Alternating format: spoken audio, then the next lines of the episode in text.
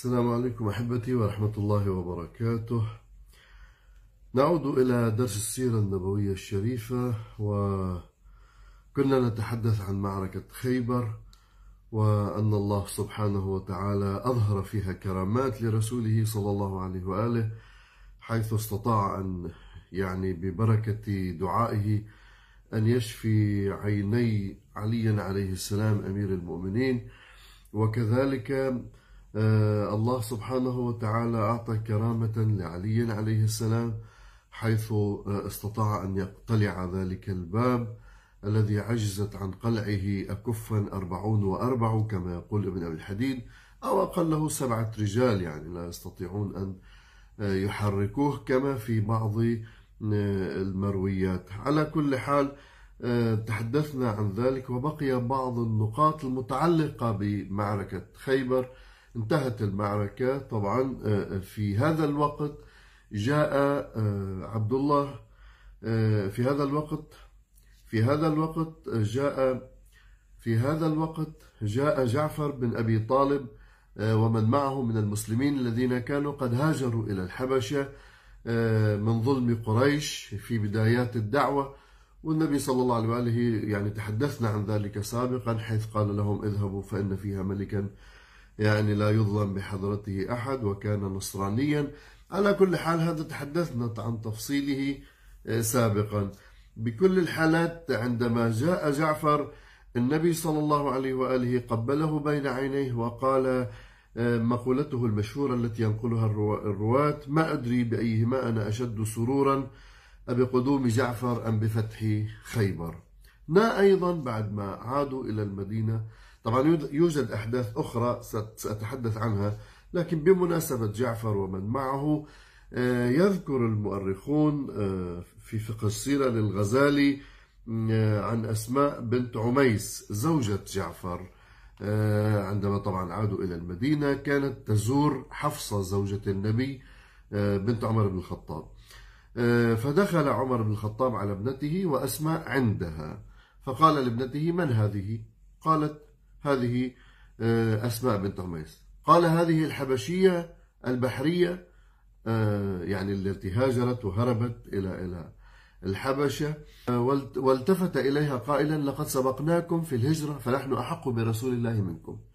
فردت عليه أسماء يعني غضبت من مقالته كأنه استهزأ بها. أنه نحن أولى برسول الله منكم أنتم شو عملتوا رحتوا هربتوا وقعدتوا مرتاحين.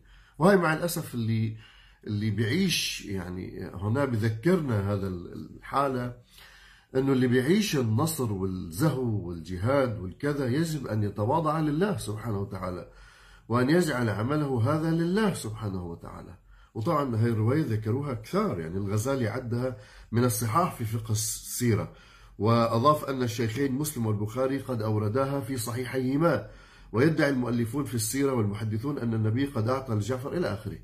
فمقصودي هاي الرواية أنا ذكرتها فقط لأجل هذا أنه هو اعتبر أن جهاده ووقوفه مع رسول الله أفضل من الهجرة إلى الحبشة. اليوم نفس الشيء في ناس مثلا بتقلنا أنه نحن لولانا ما كانت عمائمكم على رؤوسكم نحن لولانا كانت نسائكم هتكت نحن لولانا كانت كذا هذا ما بصير الحكي أنت إنما إذا كنت تجاهد في سبيل الله فأجرك وقع على الله وما بصير تجي تعاير الناس الذين جاهدت لأجلهم أو دفعت عنهم العدو سواء كان عدوا إسرائيليا أو داعشيا أو أيا أو أيا يكن.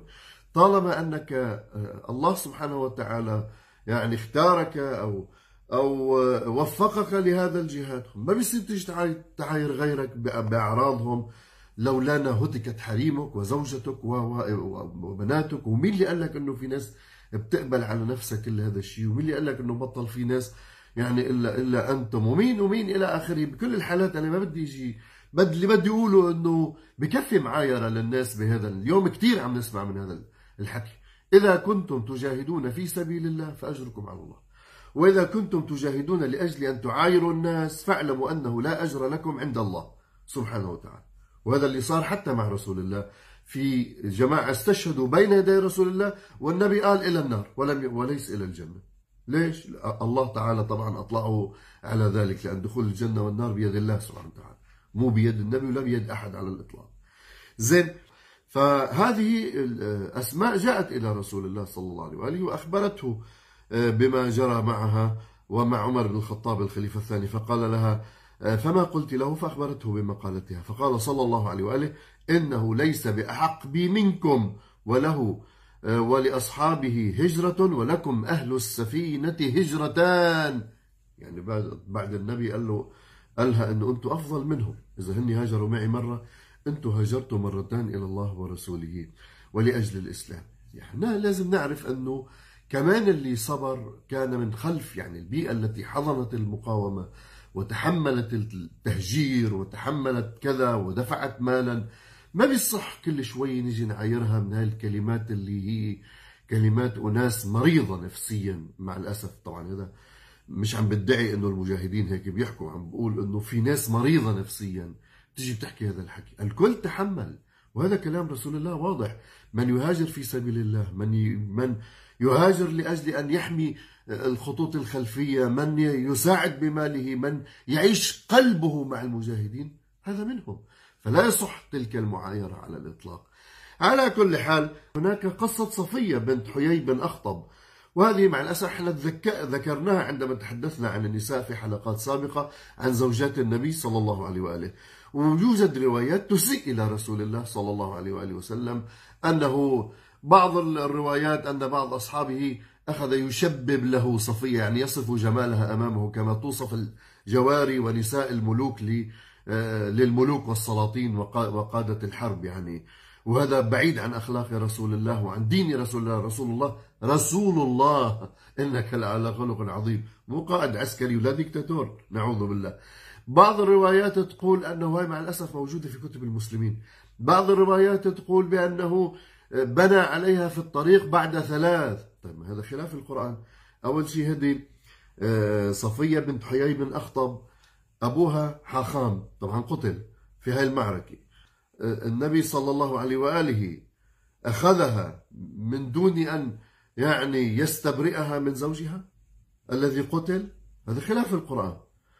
ثم يقتل قومها ويقتل أباها ثم يأتي ويبني بها في الطريق. مش ناطر ليوصل على يعني على المدينة. يعني أنتم عم تسيئوا إلى رسول الله في مثل هذه الروايات وحاشا لرسول الله صلى الله عليه وآله أن يفعل مثل هذا. نعم صفية لا هي أسلمت هي كانت تسمع كلام أبيها حيي عندما كانت في المدينة قبل أن يخرجوا منها إلى حصون خيبر وكانت قد دخل يعني الإسلام. وهي تعرف بأن أباها يعلم أن محمدا صلى الله عليه وآله هو رسول الله وأن صفاته وسماته موجودة عندهم في التوراة. ولذلك هي أسلمت طوعا وهي يعني آه، تزوجت برسول الله بعد مجيئها إلى المدينة. هذا طبعا بحثناه عند الحديث عن زوجات النبي صلى الله عليه وآله وسلم. هنا أيضا استولى الخوف على يهود فدك وخافوا بأن يأتي إليهم رسول الله كما أتى إلى خيبر وفتح حصونها فأرسلوا إلى رسول الله صلى الله عليه وآله. نحن مستعدين نصالحك على ما تراه. ونعطيك وأعطوه فدك وهي فتحت بغير خيل ولا ركاب. وكل ما يؤخذ بغير خيل ولا ركاب يعني بدون حرب بدون معركة هو لرسول الله. يفعل بها ما يشاء. النبي صلى الله عليه وآله وسلم طبعا بقوا في يعني أرضهم وفي دورهم وتصالح معهم على جزية يعني أو على آه، فدية أو ضريبة معينة لأجل إدارة الحكم والحفاظ على كل الناس. ما يسمى اليوم بضريبة الدولة بس الناس طبعا بتنقص بس تسمع بالجزية. سموها ضريبة مثل الضرائب اللي تؤخذ في أي دولة من الدول. على كل حال هنا فدك النبي صلى الله عليه وآله وهبها للسيدة الزهراء وهي مادة دسمة للخلاف بين السنة والشيعة ولا زالت إلى يومنا هذا قائمة. الخليفة أبو بكر اعتبر بأنه آه، روى حديثا معاشر النبوة أو الأنبياء لا نورث درهما ولا دينارا وعلى الأساس أخذ فدك وضمها إلى أملاك الدولة. السيدة الزهراء عليه السلام آه، خرجت إلى المسجد وخطبت خطبتها وبينت أدلتها وقالت أيحق لك يا ابن أبي قحافة أن ترث أباك ولا أرث أبي؟ أهذا موجود في أليس موجودا في كتاب الله وورث سليمان داود؟ وأتته بالأدلة وأتته بكذا وأن هذا إرثها ولا يحق له أن يغصب إرثها ولكنه أصر على ذلك وأبقاها في الدولة. وبعض الروايات تقول بأنه أراد كتب لها كتابا وأراد أن يرجعها لكن عمر بن الخطاب رفض ذلك الخليفة الثاني.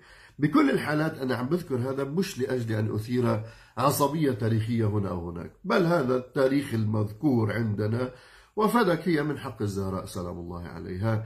وهلأ ولذلك أنت تجد آه، آه، لما حكم معاوية قسمها ثلاثا أرض فدك كانت أرض واسعة فيها خيرات كثيرة. بين مروان بن الحكم وعمر آه، وعمرو بن عثمان ويزيد بن معاوية. وانتهت كلها لمروان أيام خلافته فوهبها لولده عبد العزيز. وعبد العزيز وهبها لولده عمر بن عبد العزيز. وهنا يتغنى السنة وبعض الشيعة يتغنون بعدل عمر بن بن عبد العزيز باعتبار أنه لما انتهت إليه فدك بفترة حكمه ردها على الإمام زين العابدين علي بن الحسين عليه السلام. قال هذه ليست من حق الدولة وإنما من حق أولاد فاطمة عليها السلام. فكان يوزع نتاجها على ذرية فاطمة. وبعد وفاة عمر بن عبد العزيز انتزعها من العلويين يزيد بن عبد الملك وبقيت بيد خلفائهم إلى أن جاءت الدولة العباسية فردها أبو العباس السفاح أحد حكامهم على العلويين. ثم انتزعها المنصور بعد ثورة عبد الله بن الحسن ثم ردها عليهم المهدي العباسي ثم انتزعها منهم موسى بن المهدي العباسي وبقيت في أيدي العباسيين إلى عهد المأمون فسلمها للفاطميين إلى أن جاء المتوكل فانتزعها وكان شديد الكره لأهل البيت فانتزعها من أيديهم. طيب هاي الحكام اللي بتردوا وبت... هذا نفسه هذا دليل لحاله بغض النظر عن كلامي الزهراء سلام الله عليها وليست بحاجة إلى بينة لأن كلامها فصل وقولها عدل. صلوات الله وسلامه عليها لأنها لا تنطق عن باطل وهي معصومة صلوات الله عليها. فبغض النظر عن أنها قالت هذا حقي هذا الرد والأخذ والرد والأخذ من قبل الأولاد شو معناته؟ معناته أنه في نزاع ومعناته أنه هذا اجتهاد من الخليفة الأول وليس من حقه كان أن يأخذها. بكل الحالات وهذا موجود يعني في كلام أمير المؤمنين عليه السلام اللي كان موجود واللي ياما يعني كثيرا ما قال بلى كانت في أيدينا فدك من كل ما أظلته السماء فشحت عليها نفوس قوم وسخت عنها نفوس قوم آخرين ونعم الحكم الله سبحانه. فدك وما حاجتنا بفدك. بلى كانت تحت أيدينا وكنا وكان كل يعني نتاجها نوزعه على الفقراء لكن باعتبار إنه اللي بطعم الناس بصير يحكمهم خافوا على أن هذا النتاج الذي يذهب إلى الفقراء ويصيروا هذول الفقراء من أتباع أهل البيت ويخافون ويخشون على ملكهم. فكانت تتناقل بين هلأ أنا بعرف في ناس بدها تزعل وتنزعج بس هذا التاريخ أنا عندما أذكر التاريخ أخرج من شيعيتي ومن سنيتي. أنا أخرج من كل هذا العالم. أنا رجل أحاكم التاريخ وفقا لكتاب الله عز وجل ولما ذكر من كل الف... يعني من كل المؤرخين وطالما أن المؤرخين آه، آه، ذكروا هذه القضية بهذا التفصيل فهناك خلاف آه، فيها وتلك أمة قد خلت لكن نذكرها لأنها في السياق. وبعد عودة رسول الله صلى الله عليه وآله من معركة خيبر.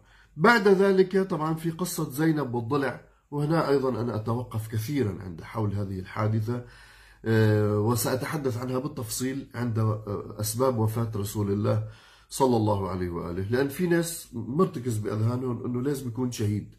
أما نبي مش شهيد هذا كأنه منقصة. إمام مش شهيد كأنه منقصة. لا مو صحيح الحكي. مقام النبوة مقام الإمامة أرفع من مقام الشهادة. بغض النظر عن كل هذا هذه المرأة زينب آه، يعني بنت الحارث زوجة سلام بن مشكم. و آه، آه، النبي صلى الله عليه وآله قتل زوجها وهو أحد أمراء الحصون. قتل زوجها وقتل أخاها أخت أخت مرحب. وقتل سرات قومها وإجت هدته ضلع مشوي ضلع غنم مشوي وأكل منه رسول الله حسب الرواية. طبعا بدي يجمع بين الروايات كثير أجمع بيناتهم. لاكها رسول الله للقم ثم أخبره الضلع الضلع قال له أن أنه مسموم فلفظه رسول الله. في رواية أنه أكل معه البراء بشر بن براء آه، ومات من ساعته. آه، نعم. في رواية بأنه النبي صلى الله عليه وآله أقام عليه الحد وهي ضعيفة. في رواية بأنه النبي أرسل خلفها وسامحها يعني لأنها قالت له أريد أن أعرف أنك نبي أو كاذب. إذا كنت نبي بيخبرك هذا ضلع. أنا شايف هذه قصة من تركيب خيال القصاصين ليس لها أي واقع.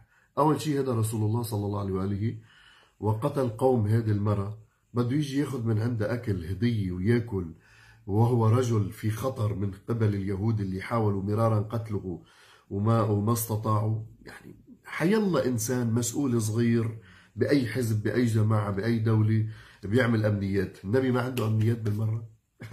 أنا أتوقف. صراحة بعتقد أنه كل الرواية من صنع من, من, من خيال القصاصين. ثانيا هذا الضلع بيحكي بعد ما صارت اللقمة يحكي قبل. ليش حكي بعدين؟ بعدين ضلع مشي وبيحكي أحسن بيقولوا نبي وما نبي. النبي لو فرضنا إنه النبي امره إنه يحكي وحكى ممكن بس هو لحاله بده يحكي هيك الضلع. مش رح علق كثير كمان. ثالثا إذا كان مات أحد أصحاب رسول الله اللي هو بشر بن براء بتيجي انت بتسامحها فيك تسامحها بدمك. أما تسامحها ب بدم بشر ليس من حق ذلك.